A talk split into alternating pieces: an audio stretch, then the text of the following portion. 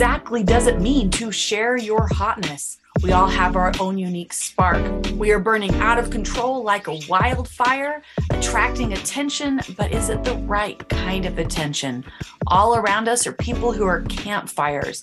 They don't get as much attention, but their story, their signature spark, their heat that attracts us close to them, those stories need to be shared. On this podcast, we're sharing their stories, their stories of resilience, overcoming, how to find joy, happiness, everyday people who found their spark and made their life amazing.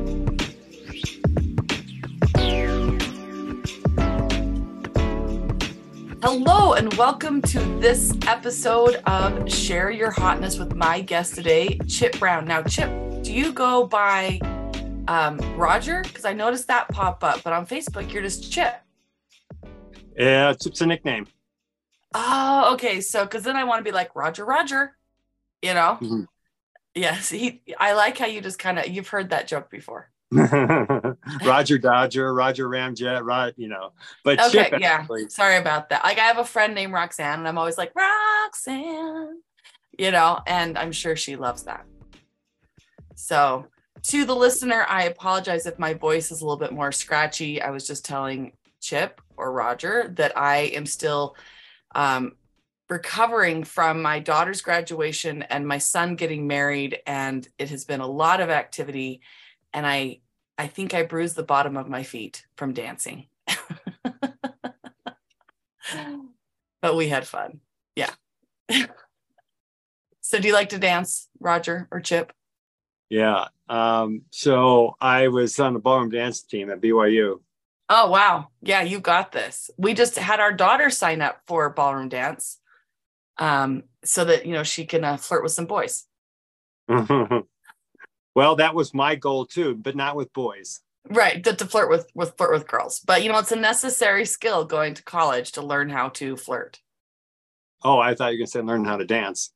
Well, learn how to dance, yes, but those are good things. But she needs to learn how to flirt because in high school, it, she compares all the boys to her dad, who is a finished product, who is not, you know, a 16 year old boy. So she's just, she'll start being like, oh, he's fun. And then she's like, whatever, he's not serious enough about school. So we're working on her on that. Mm-hmm. Well, ballroom dance is definitely uh, a mixer. Yes. Well, see, that's good. So that was my husband. I probably because he flirted with lots of girls in in uh, ballroom dance back in his day. But that is mm. not where he met me, but he did meet me at a dance. Mm, huh? See? See? Yeah. Yep. But in Washington, D.C. Okay. So um, you're a software developer. You also do um, oh, singing, which I thought was fascinating. You uh, you do a lot of musical performance. And I wonder if I've seen you in The Savior of the World. Has that been recently you've been doing that? 2018, 2019, 2022. I might have seen you. Hmm. Well, yeah. there are there are two casts. Oh, stinky pants. If you can remember the day you went, I could say, "Yep, I was there." Well, I could I could take time to look it up, so we'll do that. We'll do that after. But let's just, for the sake of a good story, you were you were the one that I got to see. Hmm. Well, I could I could do my line, and it might remind you. You know. Okay. Like, okay. Here, wait, wait. I feel like I should do a drum roll to lead up. No, to no, no, no, no. Uh, oh no. Okay. Let's see. No, dang it. I I don't remember my freaking line. It's I threw you off. I threw you off. It's my fault. I'm the one set this setting this who set this up, and I'm thinking, okay, the line's got to be right there. And for some reason, the the line "For unto us a child is born," but that is not it. it it's a good that. one though. Yeah, it's a good line yeah it's it's uh so i act i, I played uh the prophet malachi mm-hmm. and i uh, in the first act and and my my oh no your internet the, froze. Wait say that again your internet froze. Okay so the prophet malachi and then my announcement from heaven quote unquote was the uh, the the prediction of of John the Baptist. uh, and you would think that as I talk about it, it would come to me, and it's not coming to me. But Malachi, if you read Malachi, there is a, a verse in there where uh, he predicts that uh, um, another would come, a messenger would come, and you know, preparing the way for for the Savior. And so that's my line. Okay. And um, but see, that way it was better. You gave us context. Yeah.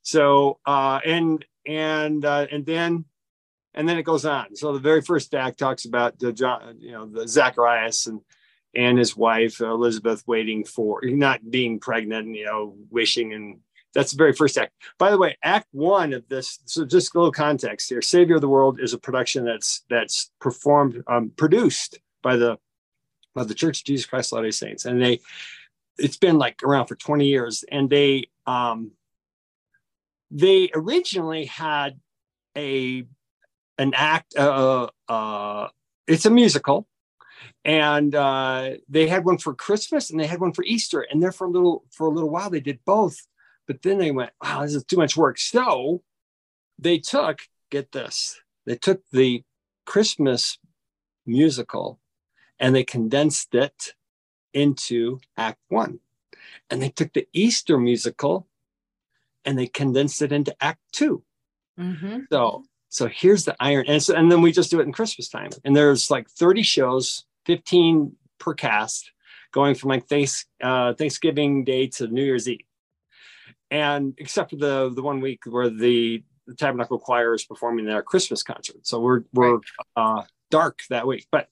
But here's what's interesting. So you go to Act One and you watch it, and it closes with the birth of the Savior.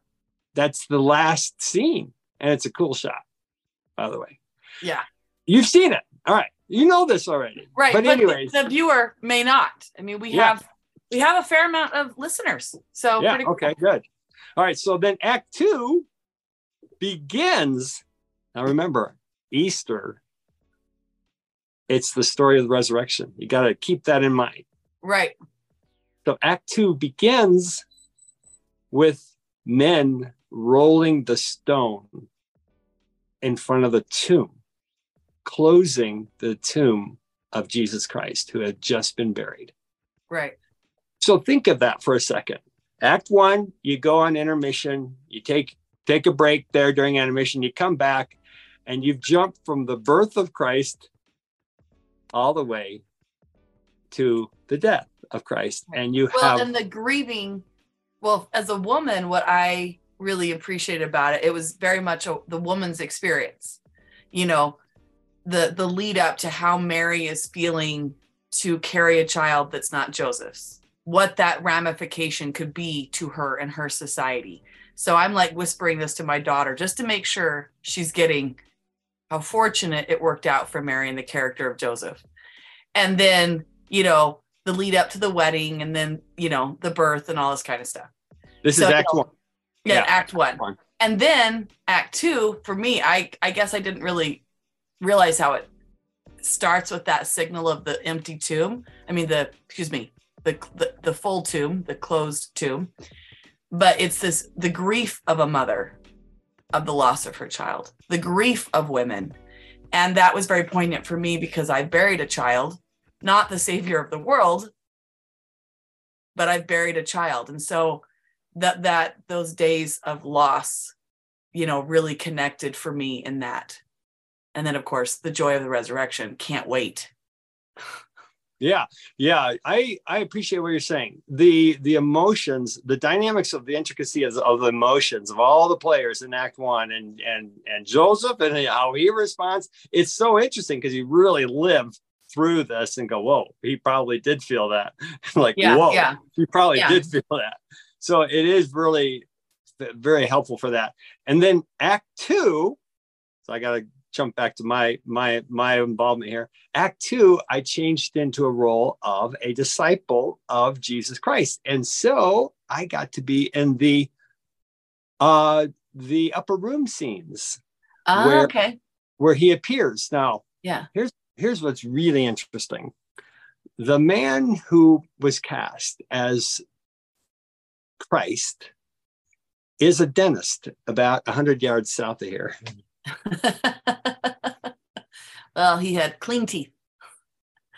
he sure did. But they don't show his teeth. They actually don't show the face ever. I was on the very, very, very back row. Uh huh. Because and you I noticed was, his teeth. No, I didn't. But because oh. I was recovering from foot surgery, so I was the oh. wheelchair row. Oh, okay, gotcha. So that's why it could have totally been you, and it could have totally been the other person, and it would look the same to me because you guys were so far away. Yeah, I get it. But I got yeah. a full set of the, the stage. Yeah. So in final, we can we can move on. But uh, the last thing I want to mention is, in my opinion, the best performance to go to is a Saturday matinee performance. Oh, I'm going to say maybe two weeks into December, and it is the ASL performance. Yes. And yes. oh my gosh. So, so do they have the interpreting up on stage? Yes, oh, that's how it's supposed to be done. A little, yeah. And then, but here's the really cool part so throughout the whole thing, and it's awesome, it's beautiful. And then uh, the very, very, very, very last scene where we're all on the stage singing to the audience, we've been trained to sign the closing song. Oh. And so we all sign that oh. And I'm gosh, I gotta tell you. Chip, do you know that I know sign language? Oh, I didn't. I am fluent in American oh Sign Language. That's abbreviation of ASL. So yeah, I would bawl like a baby. Oh I'm my going God. to that next time. Oh, oh, oh, oh, please, please, please. That you got I'm I'm really glad that we're talking about this because you're gonna you're gonna really appreciate you're gonna kind you're gonna say to yourself, okay, I gotta come back each year to this yeah. performance. Um now I don't I'm I'm I'm trying not to to to control too much here, but I I want to throw. Oh, it's your, your, conversation. You're totally oh, in. All right. Yeah. Okay. Good. I'm just so, here to talk to you. All right. All right. So another thing that I'm thinking of is another production. It's, and you may have heard of it. It's called The Lamb of God. Yes. Okay, I actually haven't seen The Lamb of God yet. Okay. I so, feel a little bit like a bad person that I have not seen it yet. oh, well, I, I want to I want you to not be feeling that. Yeah, well, you know. um, Why is that? Why have I not seen it yet? All right. Well, I, I, I'm, I'm not in judgment, nor am I in criti- criticism or none of that. I'm just teasing. I don't think you would be, but it's kind of like when we went and saw Savior of the World last year. I was like, oh, we got to do this all the time. Yeah, this should be part of our. Um, and then the whole thing about how Easter should be as big a deal as Christmas. Right. And I'm like, a hundred percent, because it always bothered me that Easter was reduced down to Easter bunnies. Like the resurrection of Christ was depicted in culture by Easter bunnies. And so I've really made an effort since our daughter passed away that the kids get Caitlin baskets. And it's like, what is that? So instead of Easter baskets, they get Caitlin baskets, the name of their little sister that passed. Oh, okay, got it. And so we're celebrating everyone we're going to get to see again so there might be a little gift in there from Grandpa Chuck, you know, from Grandma Winnie, oh, you know, cool. Grandpa Gary. Yeah, so there might be like a little note or a little remembrance or something that oh, Grandpa Grandpa Gary loved this. That was his favorite treat. You know. Oh. So they're getting things that are because of the resurrection of Jesus Christ. Yes. Right? That they will get to see it. these individuals again and then that way, when they go to school, they're like, hey, what'd you get in your Easter basket? And the kids are like, I don't know about Easter baskets, but in my Caitlin basket, I got da da da da. Oh, you know? my. So that's what I've done. And though I have images of spring around my house because I love to decorate, I also went out and got made sure I got images of the tomb mm-hmm. and the empty cross and things like that. You know, I made yeah. a trip to Hobby Lobby. Nice. Yes, which reminds me of a story that I think you'd really appreciate that we'll get into the Hobby Lobby Easter story. But I want to go back to what you were saying about the Lamb of God. Okay. So uh, the creator Lamb of God, uh, the musical, uh, well, I, I, don't think you should call it a musical, is Robert Gardner. He, he lives down in Arizona and uh-huh. he's, he's young. On his mission, he composed this thing and it is fantastic. On his mission, he composed it. Yeah, I mean, he, he wrote most of it on his mission type thing. Wow. And, and it is fantastic. And so he. Now, I've heard uh, the music, but I've never been to a performance. I have a, a CD okay, good. of The Lamb of God. So I'm familiar with the music. I Okay, just have never been to the performance. Awesome. The reason I'm thinking of this is because the ASL performances of Lamb of God are also very moving. And that's what made me think of this. So, um, but well, I actually think the ASL, American Sign Language, and I'm open to think that there are variations incorporating other forms of sign language, but not British Sign Language, because that you have to find the alphabet with two hands. That's way too much work. That's God doesn't want us to work that hard. but um, are the the the language of heaven. That's that's pretty much my belief because in spoken language you have to interpret what your emotion is in your head and find the word that goes with that. I, I totally that- get what you're saying. I get it. Right. And that can take a fair amount of education to have a diversity of words other than just, I'm mad right now. I'm mad. Right. Where in ASL, you can be a three year old and show how mad you are. So it can be, you know, a little sign or it can be a, you know, raging.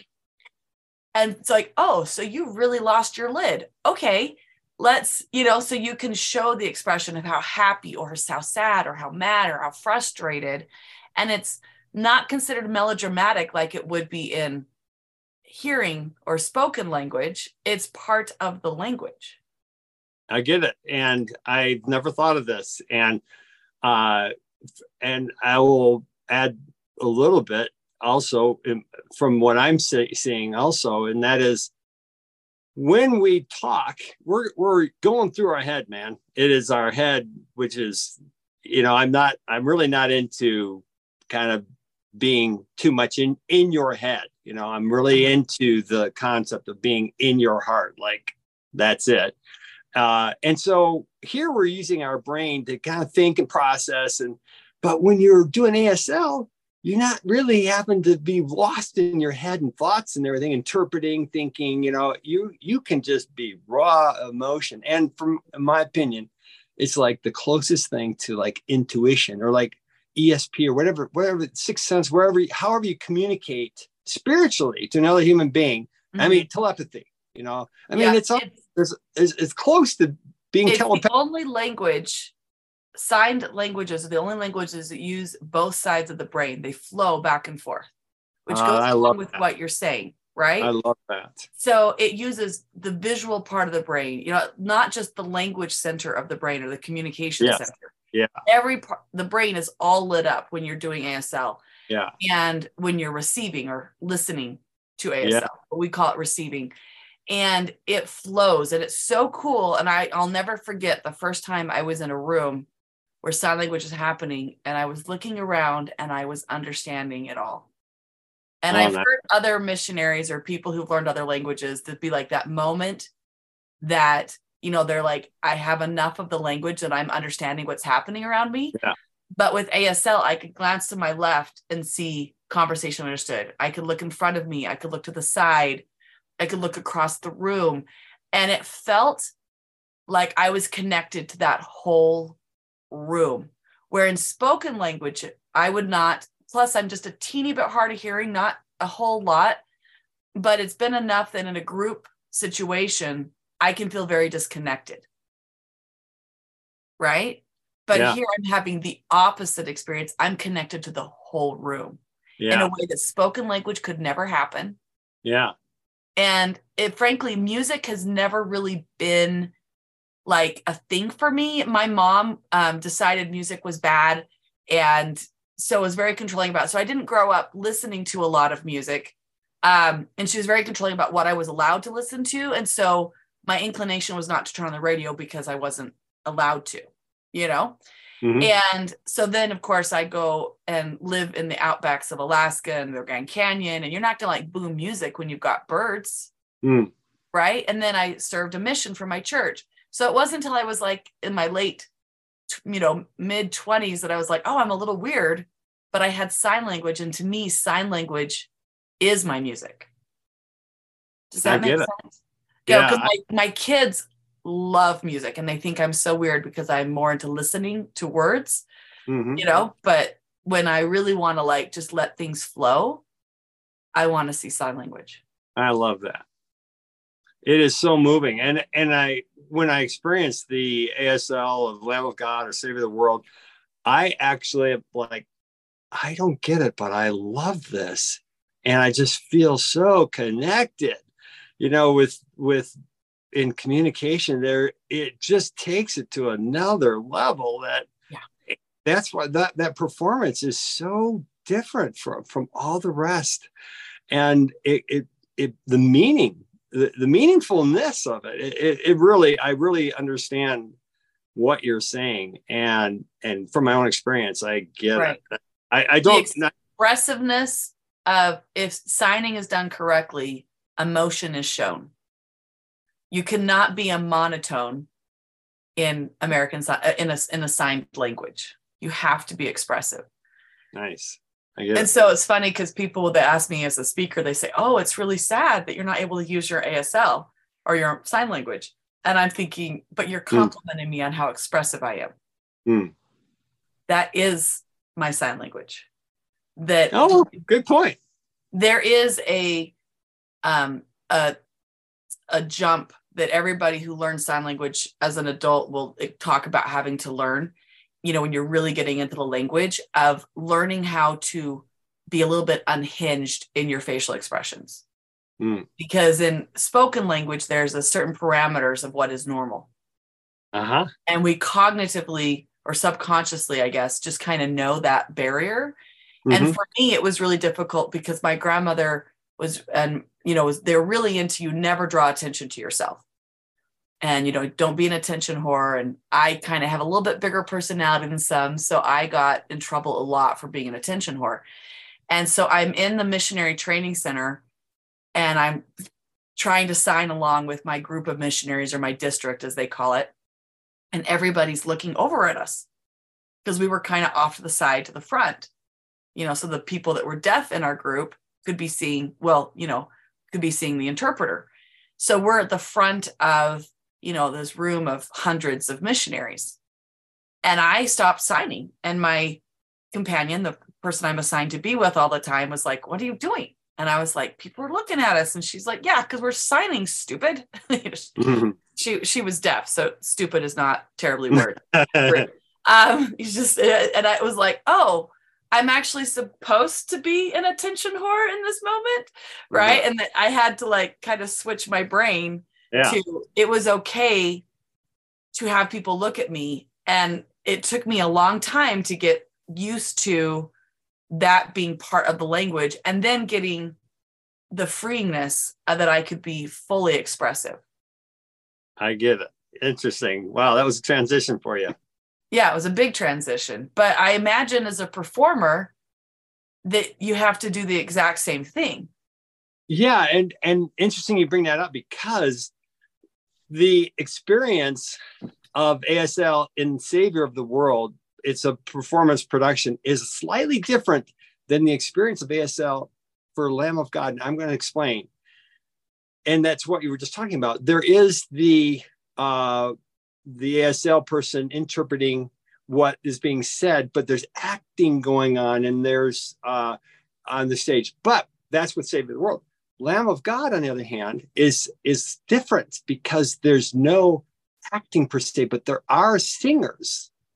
And they as you as you know there is the, the singer for uh the accuser the the the vocalist the, for for peter the vocalist for mary and you know all of these they're soloists. And what's really interesting is to watch asl while they're singing because they're not acting they're just singing and so you can therefore turn your attention over to the asl stage and they are performing it's yes. basically what you said Mm-hmm. And you, everybody during the ASL, the Lamb of God, everybody's watching, just watching the ASL people because yeah. they are they are dramatic. They're like unhinged. Yeah, I, I get it. Which you know they is are, in English a bad word. Yeah, but you know if you're like, oh, okay, you know, you're gonna make this facial expression to go along with whatever sarcasm you want to throw into that phrase. Right. And in ASL, when you're interpreting, which I I actually have my degree in sign linguistics, it's an associate's degree, but you take on the persona of what you are. So if you're hearing a feminine voice, you're going to act more feminine. And of course, this is true with a male interpreter as well. You would act more feminine. If you are hearing a male voice, you are going to, male or female, you're going to act male. So you might puff up your shoulders. You might, you know, make, make more, um, you know, manly type of gestures to like more dainty gestures. And I do the same thing in English when I'm taking on the persona. I will, oh, well, she said, and then, you know, I'll kind of, oh, well, it's all right. I'm fine. And, you know, if someone's familiar with sign language, they'll laugh because they'll know that I've just brought my sign language over to my English. Got it. That I will, I will kind of mimic the persona of the person I'm, you know, if I'm quoting them. Yeah. And a little ad thing, uh, uh, they have uh, like a one-to-one relationship between signers and the soloists. And so when it is the soloist for Peter, there's there's that individual who is there. Awesome. Very good. Peter. When there's one for Mary, it's that individual who's representing Mary. And so so when there are multiple singing at the same time, we have multiple pers- persona. Perfect. That's how and, it should be done. If you have the interpreter, you know, if you have the bandwidth of interpreters, yeah. it's less much less confusing if you have um, a male interpreter for a male you know person. Yes and uh, so a little bit of context we can jump on to something else. Uh, lamb of god uh, so he he licenses robert gardner licenses and and people and and community choirs on have picked it up like all over the place. You can see performance of lamb of god like along the wasatch front here in utah. Probably five or six different shows. There's like one down at Orem High School, and the group is uh, uh, the Witness Music Group. There's there's one uh, Draper Philharmonic performs it. They used to perform it at Brownell Hall. There's there's the Davis County Interfaith uh, up in Salt Lake. They perform in the Tabernacle. This performance, awesome. It's, it's all over the place, you know. And very and, cool. And if you're really into it, man, you can pop in to all of these. Anyways, the Witness Music one is a uh, a local organization called Witness Music. They actually have other witness music groups around the U.S. that perform Lamb of God each each Easter. Um, awesome. Um, and and so they they're the ones that I have seen this the amount of the ASL uh, and the ASL performance. They have the the number of personnel that supports that, and I throw that in just because I don't think those other yeah those other ones don't have uh, an ASL performance, uh, but but Witness Music does. So okay, well that's the one I have to go to. Yes. So, plus, yes. I love their name, Witness. That's such a good Baptist term. Yes. You know, I witnessed, which takes me to my Hobby Lobby story, which will be our next topic. Okay. So I was in Hobby Lobby and I was not liking some of the cutesy like Easter decor. You know, I wanted to find a, a more profound tomb decor item because I had like this little teeny one, but I was like, I wanted a bigger one. I knew where I wanted to put it. And so I asked somebody, and this woman, we started talking, and as I am apt to do, I communicate with people everywhere I go. And so I was saying, Yeah, I'm not quite liking this one. I could you have it? She ended up finding one for me. And somehow she said something about um, the the LGBT people the the gay no she said the uh, she used the word i don't like to use she used the q-u-e-e-r word. I don't like to use that because from my era that is a hateful you know slur. You know like fag is a hateful slur for my youth. And so when i hear it it's grating to me because i heard it like you would hear the n word you know? And the first time i ever heard the n word was in a movie you know um, probably Roots or something like that. Which uh, did you ever see the the root the miniseries Roots? I don't think I watched that. Well, that was my exposure to slavery. I was probably eight or nine, and it was very traumatic. But it goes through a, a gentleman who's been captured in Africa all the way to his family, his posterity being freed. Yeah. Do you remember his name, his African name? Um, I know it's gonna be a name. Uh, it's pretty cool. I can't remember it. And okay. And, but I remember, I remember because he kept because in the movie or the miniseries he keeps being like, "My name is da da da," you know. But it's it's uh it's not Joe or Roger. so yeah, yeah. If I heard it, I probably would like, be like, "That's the guy from Roots," you know, because it was a big thing. Anyway, this woman used to me what is a a, a slur. You know, I was like, "Oh, kind of shocking to go from a conversation about the empty tomb and you know mm. she's like these people are and i was like these people let's let's look at what we're saying here and i said if you're pushing people away and she had expressed you know a, a love of god you know in our conversation and then she's you know being angry at the the the trans community for what they were doing. And i said you know if we believe in christ and i don't i don't think her religious persuasion was the same as mine because she had a cross which people who are members of the church of christ latter-day saints don't typically wear a cross. It, it, can happen but we typically have other symbols we wear. Um, you know for me i i wear a, a ctr ring that's you know choose the right we get when we're eight years old you know so anyway, but I said, you know, if we really believe in Christ, we believe, agree or not agree, that we need to be the open arms because if we push people away from our activities and you know our circle then they have nowhere to go but deeper into whatever culture is open to them whatever group is open to them.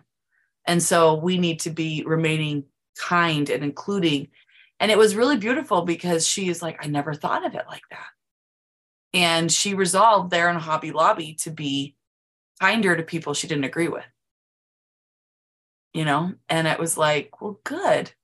You know, and I just thought, you know, we need to make sure that we're we're not creating these um exclusionary groups and I know that you do some volunteerism with this community. So I thought it'd be a good way to bring this up that um, you know, on one side, you're told you have to agree and affirm, and not everybody may agree with those lifestyles, and not everybody agrees with my lifestyle of waiting till I got married.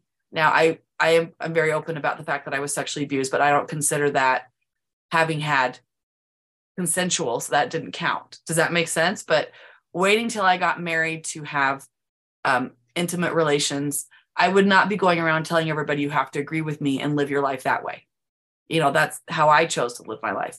But we do need to find as people who love god to find a way that we can say i totally have a place for you and i care for you and you're a, you're a part of my circle regardless of what you choose to do in the bedroom. Yep.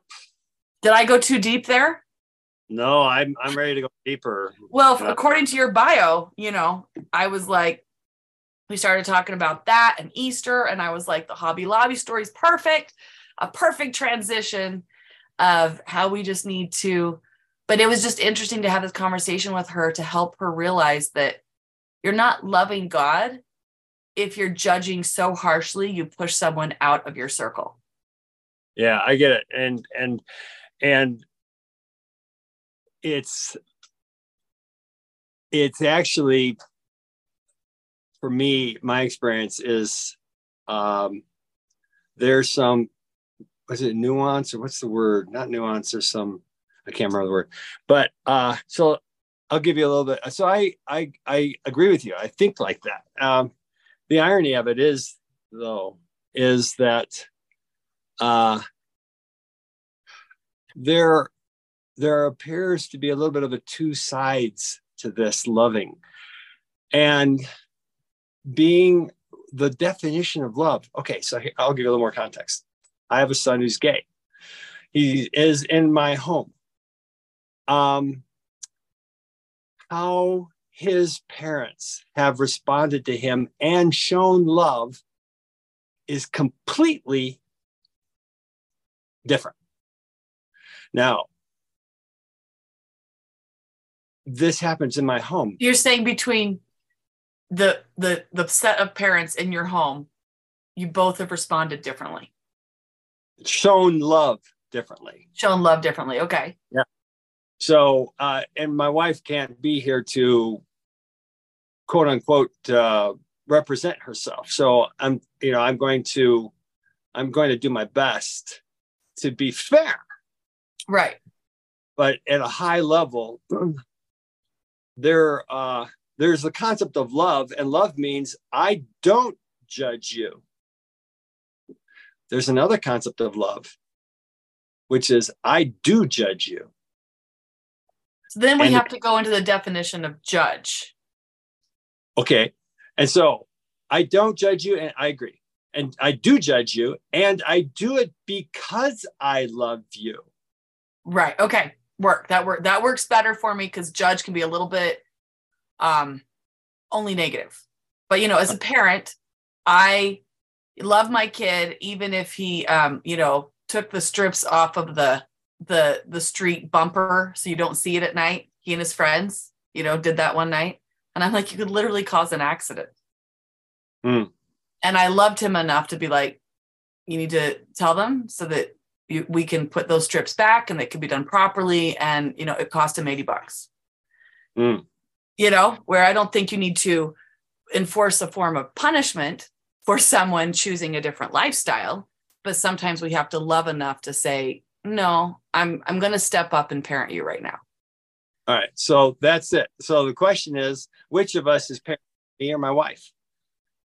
Well, even in my our our our kids have been the easiest teenagers to raise where i tell everybody teenagers are really not that bad. I mean you hear all these horror stories about teenagers but our kids are like we'll do two hour scripture study with us on sundays. I mean they're just been easy kids to raise.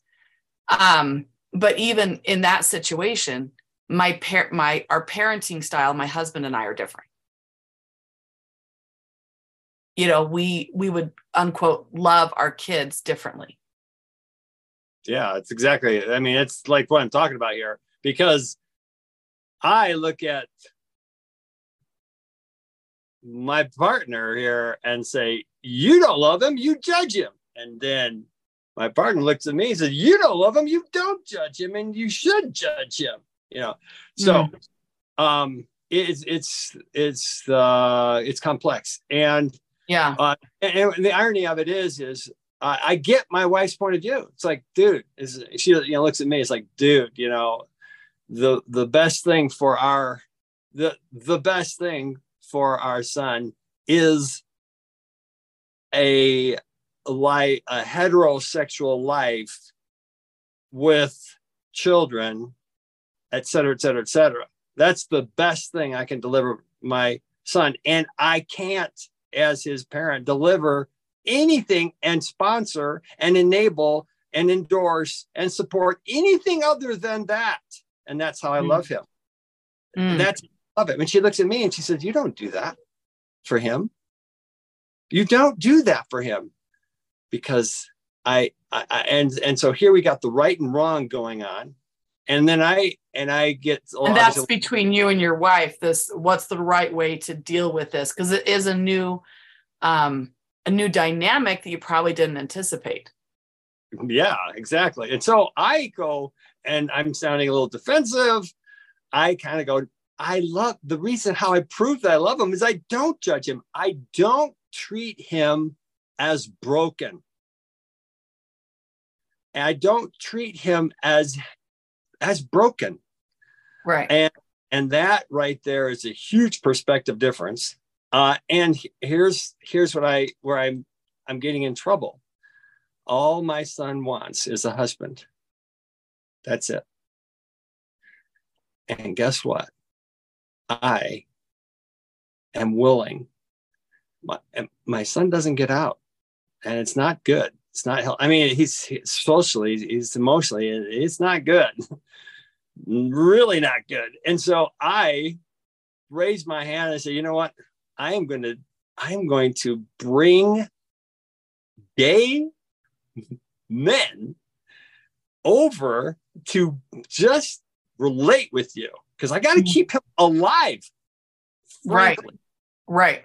And I mean, he needs that. social interaction and he needs hope that there's yeah. going to be oh, yeah. beautiful future and, for him. Exactly. And unfortunately, there is zero hope right now. And I'm like, okay, that's it. I'm I'm thinking that I am so here I am, a matchmaker for my son. I, I haven't actively done this. I, it's what I said I'm going to do. And boy, and I'm ready to do it. The matchmaker for my son's husband, for my son and his husband. And my wife looks at me and says, What are you freaking? No, but that's what that's I mean, I've already told my daughter, you flirt with him. Like I've already pointed out young men that I think my daughter should flirt with. Not because I'm trying to get her married right now, but because I want her to be noting quality. Right. And, you know, I'm kind of trying to help her. You know, I was saying earlier how she needs to, like, she compares everyone to her dad. That's pretty, to me, that seems, if you kind of look at it from a bird's eye view, that is why not try to pick someone that you can get along with for your kids? Why not be encouraging them in direction of someone that you think is ideal? Well, I I see your point of view, and uh, I can switch to another child of ours, and that child uh, brought into her life uh, uh, a man who wasn't up, wasn't what my wife wanted for her daughter, and so has it worked out or not? So things happened okay. and in in that in that effort in that uh, with that objective now i on the other hand i mean it's sounding like i like myself it's sounding like i prefer my approach i on the other hand embraced i said to my daughter it is your decision mm-hmm.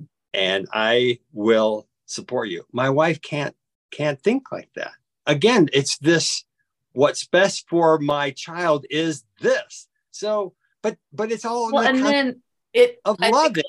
Yeah, sorry, I got excited about this because go ahead. I'm relating it to my son when he was barely 16. He got really enamored with this girl, like super enamored. And he was, and I heard him say, I love you. And I was like, that's a pretty big phrase when you're 16, you know? And I started seeing a lot of things about her that I really didn't like. Like he would ask her permission if he could do certain things. I'm like, not her decision, you know? Um, he'd go out with his guy friends on a Friday night instead of going out with her, you know, stuff like that. So later when they broke up, my son was like, um, my son was like, why didn't you tell me what you were concerned about with her? And I said, tell me what words I could use to gotten you guys to broke up breakup. And he was like, hmm. I'm like, if I sat you down and said, these are the things I do not like about this person, these are some of the red flags I'm seeing, would you have heard me? And he's like, no, I guess I wouldn't have. And I was like, so do we come up with a code word?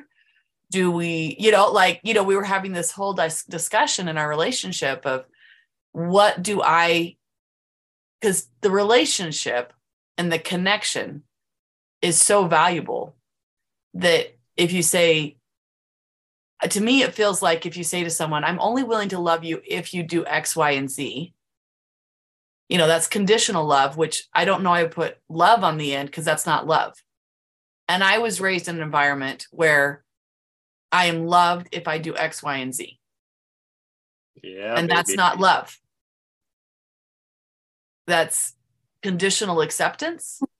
Yeah, that's manipulation, maybe.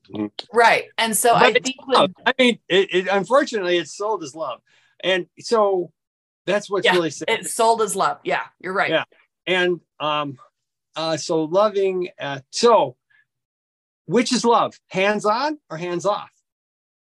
Now, um, now, so we have different definitions. And what's ironic is we both look up in our dictionary and say, see, I'm the one loving.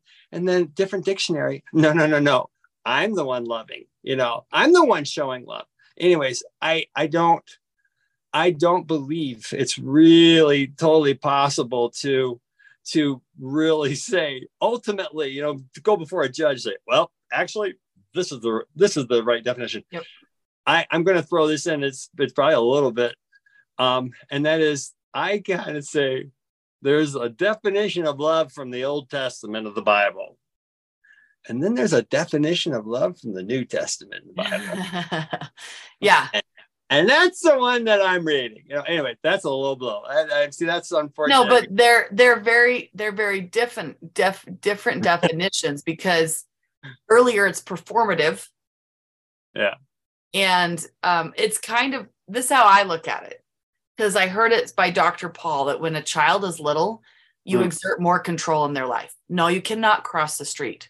Right. You know, no, you cannot eat that. You know, and as they get older, they get to exert more and more control. So I see the Old Testament as God teaching his little kids. Yeah. With lots more control and then he's giving them higher and higher responsibility and more yeah. You you can't quite interpret the law exactly. And i think that is the challenge is that in old testament god there were very clear definitions yeah. for their time not for our time when we read it but if you understand the culture and everything. Right. You christ saying love thy neighbor as thyself. Right. Yeah and, and the christ said many, many times you've you've heard it of old that if you you know thou shalt not kill. But if you even just do this you, you know you, you know you get angry at your brother. You are against you heard of old you commit adultery. But if you just look you know the lord was constantly saying guess what? There's a higher law and this is it. Guess what? There's a higher law and this is it. Anyways i know we got to finish up. And so i want to i want to finish with one story if i can. Absolutely. Um um trust the I want to tell the story of when of in my life when I went from being a jerk. This is my conversion. Going from being a jerk to being a nice guy. Uh, okay. Uh, something, something like that. I'm going to tell. I'll tell it really quickly. No, you're you're good. Tell it. Tell All right. It right. So, uh, 17 years ago, I had no idea, but I was quite depressed, and I did never thought that word, but I was like flat, emotionally flat. And I didn't totally understand why. And I was at work, and a good friend of mine uh, said, You got to go ch- check this out. He says, I did this thing and it really helped. And I thought, Okay, so this thing that I'm talking about, it's called, you may have heard of it before, impact training. Yeah, I've heard of that. Yeah. Okay, so I knew nothing about it. And I went every Wednesday night. They have an open house. They still do to this day. There'll be one tonight, as a matter of fact. They even do it virtually, so you can zoom in on a Zoom call. But um, and you can you can go there physically, or you can be on the Zoom call. Anyways, so I go there physically 17 years ago, and I sat in the back of this introductory thing, and I and I listened to it. And I watched it. It's a little little unusual and I thought if I can go through this training, and they call it's it's a three day training. It's an intensive. It's almost like an emotional boot camp, and, right. and and technically, it's actually in the classification of what is called a large group awareness therapy. It's LGAT. That's the technical classification of this type of thing. So I sat in the back and I thought, okay, well, if my life improves the smallest amount this will be worth it to me.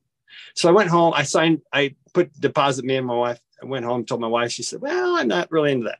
I thought, okay, well, I'm gonna go ahead and do it. So I do it. A couple weeks later, they they do it. It's a three day thing. They do it once a month, and you go in there, and I'm sitting there with a group of people. There was like 95 of us in this room, and there's one person up in front. So you probably heard heard these stories. So I'm going to tell you my experience here and and it and, and I went from being I almost want to say an a-hole. I mean, but that's offensive, you know. I mean, but that I think but, people got it. You know? Yeah, that's offensive. But um, but I so in that first day, they do a thing called ground rules, and, and I was taking notes because I want to share with you know, these three, three by five cars. Well, one of the ground rules is don't be distracted by taking notes. You're going to distract other people, you're going to distract yourself. Just don't do that. That's a rule. And you had to agree to it. And I thought, no, this is a great idea. I'm going to take this home and show my wife. Well, I, I raised my hand and, the, and that one facilitator came down to, to me and I thought to myself, hmm, this isn't going to go well. And, and here's, here's Chip the jerk.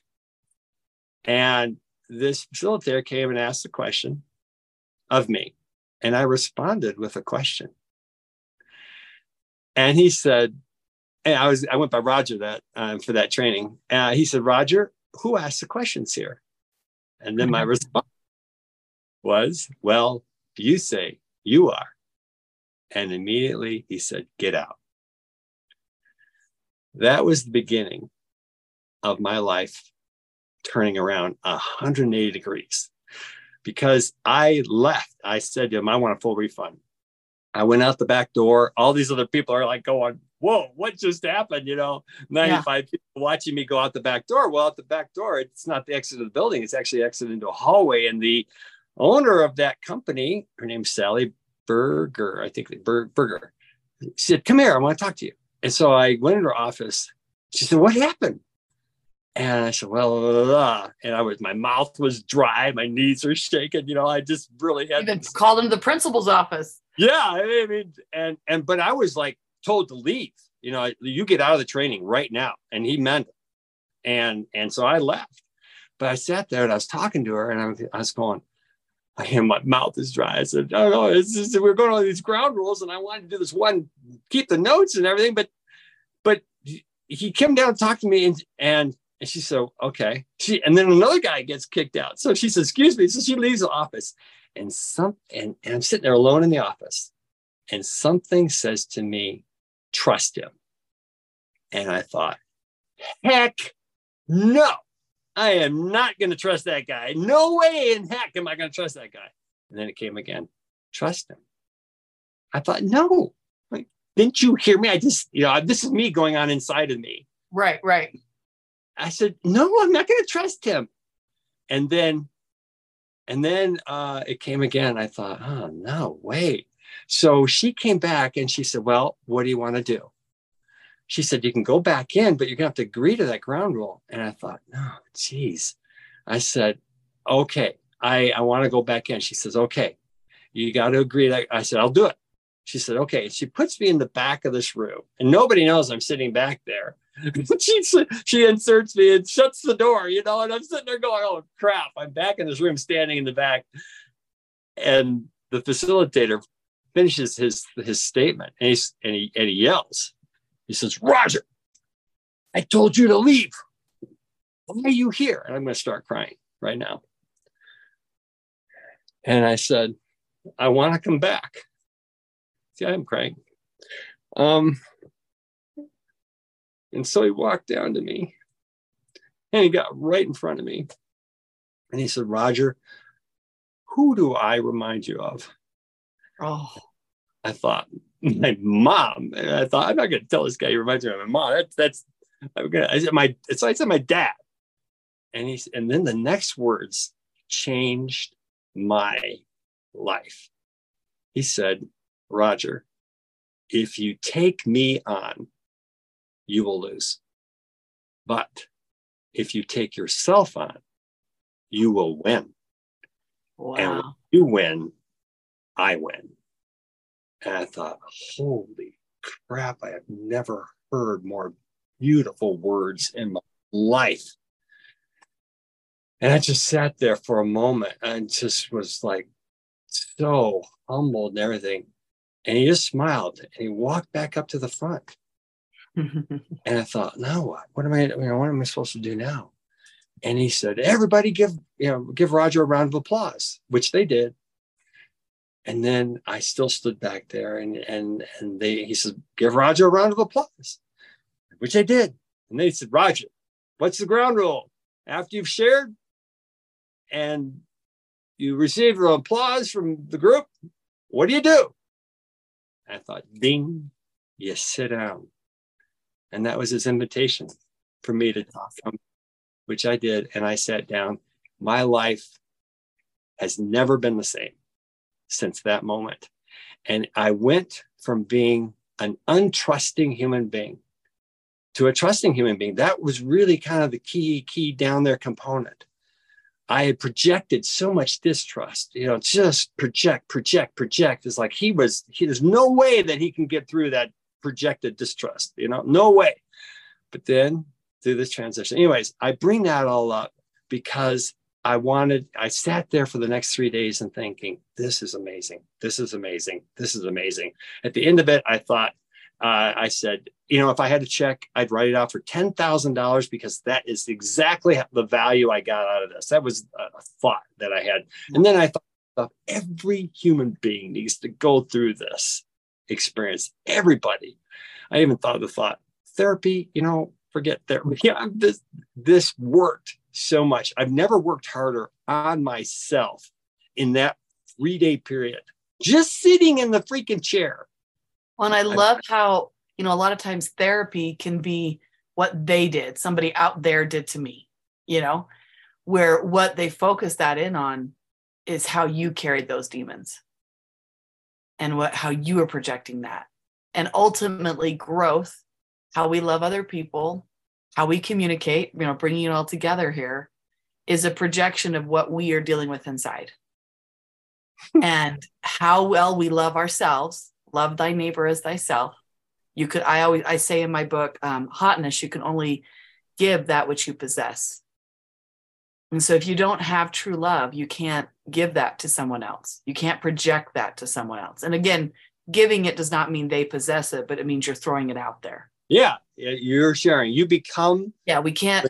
Sadly, we can't, you know, just open up people's brains and hearts and like inject what we want, right? You know, we don't have that kind of control. But the question is, are we able to just let our demons be, work on them, and let them work through their demons and let them be? Yep. Yeah. The accountability, the responsibility of letting people, the boundary of that belongs to you. That's your issue. That belongs to you. This is my issue. This belongs to me. And and so this that experience I've never been the same since. And I and I'm not I would not be who I am right this moment and how I'm interacting with you had I not experienced gone through that that transition, that transformation. It was phenomenal. Uh, and and I invite everybody to to check it out because you know, it's they they really have developed a, a wonderful program. That's awesome. I've heard a lot of people have a great experience with that, and um, you know, the more we learn to work on ourselves and to not be looking for other people to validate us, because then when we're asking for outside validation, we're asking for power. We're giving up our power to them. Mm-hmm. And we as humans, if we are working on ourselves enough, really that should be the only judgment we have time for. Mm-hmm. Yes, and I always say this. You know, you're familiar with the uh, Bill Murray and Groundhog Day. That that that movie where he repeats the same day over and over and over until right, right. he gets it. Well, in my opinion, we are all experiencing the Groundhog Day movie every day, and yes. every that pops up on our to learn the interaction we have where we're triggered. Like, oh crap, you know, I got triggered. You know, what's my problem? what I got? Why did that yeah. trigger me? You know, I got to fix yeah. that. You know, and every single and we're all on our own day. We're all on our own path, and you know, sometimes yeah. I think we want to play God and be like, well, they shouldn't have be, have this path. Well, maybe that was exactly the path they're supposed to be on to become the eternal being they're supposed to be. That's my belief system that we're all children of God and we exist before, we exist now, and we'll exist later. And the yeah. question is, how are we going to play out our eternity? Are we going to, you know, still be being a jerk, right? Yeah. And have more work to do? Or we go, man, I really played my life right, that I kept refining myself and, you know, yeah. but it all is about what's internally happening in me and how I'm showing up for others through what refinement I've done with me, not to be fake, but to be ultimately so authentically real. And yeah. those words have been so overused you know, but it's incongruence, is how I like to say it. With am I lining up with what I believe to my daily actions, to my daily thoughts?